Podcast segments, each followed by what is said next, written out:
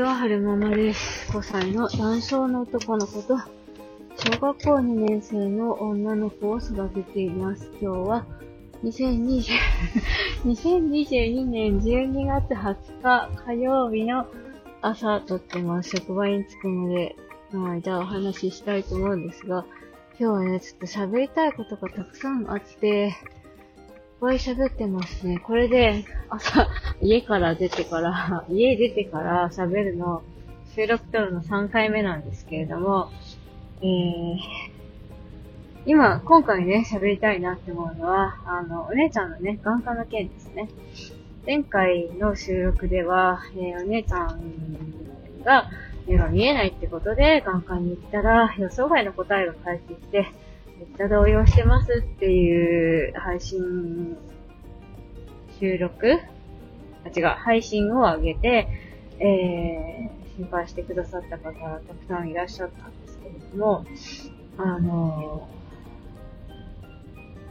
ー、つい先日ね、もう一回行ってきたんですよ。はるくんとお姉ちゃんと一緒に。で、うんと、前回は、うんと、私がついてて一緒に検査したんですけれども、今回は、あの、お姉ちゃんは、ちょっとお母さんとちょっと別でやってみようかっていう話になって、お姉ちゃん一人で、うんと、技師さんがつい、検査の方がついて、検査してくださったんですよね。でやっぱりね、こう、視力は出てないんですけど、なんか騙し騙しやると見えたりするんですって。だから、なんか、意外とね、その、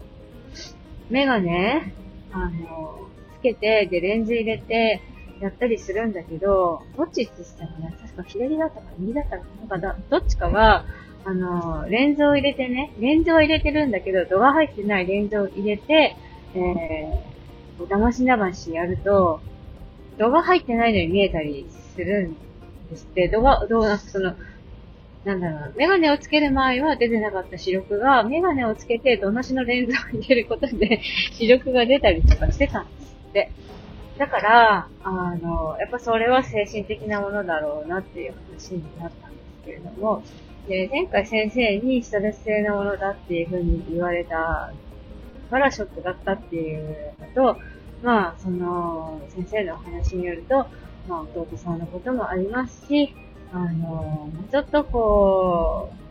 う、お姉ちゃんのことを注意深く見てくだされば、みたいなことを言われて、なんか、あ、私の愛情不足なんだろうかと思って、まあ、自覚もあったし、すごくショックを受けたんですけれども、あの、前回はね、あの、副院長先生が見てくださって、でしかもその副院長先生、あの、11月末で退職されてしまって、今回院長先生が見てくださったんですけれども、あの、院長先生結構、なんでしょうね、あの、物腰が柔らかい方で、しかもこう、ちゃんと筋が通ってる方なんですよ。で、まあ、今回も検査してみて、えっと、どっちかの目はやっぱ視力がちゃんと測れ、出てなかったけど、でももうちょっと頑張れば、頑張ればっていうか何回か繰り返せば出そうな気がするっていうのと、で、うんと、どっちかの目は、まあ、その騙し騙しやったら、すごくよく出てたっていうお話があって、で、やっぱり、その、前回の副院長先生がおっしゃるように、ストレスとかが来る頃なんじゃないかな、とは思うけれども、あの、これは、うん、原因はわかりませんと。あの、一般的にね、そういう、障害児の兄弟、そう、いわゆる兄弟児ですよね。兄弟児とかは、その、障害を持つ子の方に手が、どうしても親がかかりがちだから、あの、なんだろうな、自分の方に手かけてもらってないみたいな気持ちになっちゃって、寂しい思いすることがあったりする。とは言われてる。けども、でも実際問題、原因は本当にわかりませんってうん、原因はわかりませんって繰り返してくださいましたね、先生は。これは、うんと、ストレス性のものだとは言われてるけど、原因ははっきりわかりませんと。ただ、あの、私たちができることとするならば、あの、娘さんとの接触を増やすことです。例えばそれは、あの、目薬なんかをつけるときに、あの、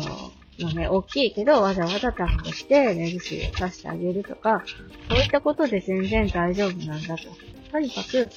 お姉ちゃんに触れる機会を増やしてあげることで、あの、そう、なんだろう、安心感みたいなのが生まれることがあるかもしれない。そう、かもしれない。っていうのもあるし、あとは、その、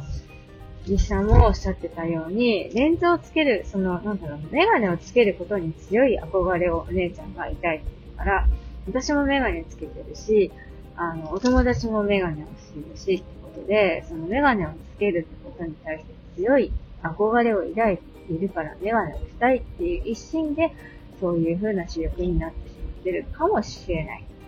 ただそういった子の場合は、あの、わざとね、度の入ってないレンズをつけ作って、メガネを作ってあげることによって、あの、意外とね、見えたりするんです。で、私なんかは、そんなにメガネつけたいんだったら、あの、おしゃれメガネ、あの、レンズの入って、レンズっていうかその、度の入ってない、おしゃれメガネで全然いいじゃん、その辺の雑貨屋さんにあるメガネでって。全然それでおしゃれだしって、おしゃれ、メガネがおしゃれならできるよって言うんですけれども、多分ね、お姉ちゃん的にはそれじゃ納得できないんでしょうね。だから、お金は多少かかるけど、あちゃんとメガネ屋さんに行って、あの、レンズ度が入ってるんだよっていう嘘をついて、わざわざ度の入ってないレンズをメガネ屋さんで、入れてもらうっていう。そういうことをすることで、意外と見えたりするもんなんですよっていうふうに先生からお話があって、と、ちょっと気持ちが楽になりましたね。なんで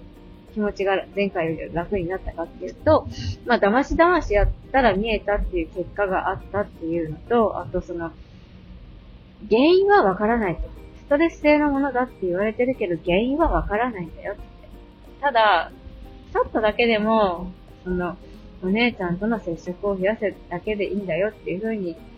あの先生からアドバイスしてくださったので、あの、やっぱね、その、私とお姉ちゃんの性格、性格の違いもあったりするから、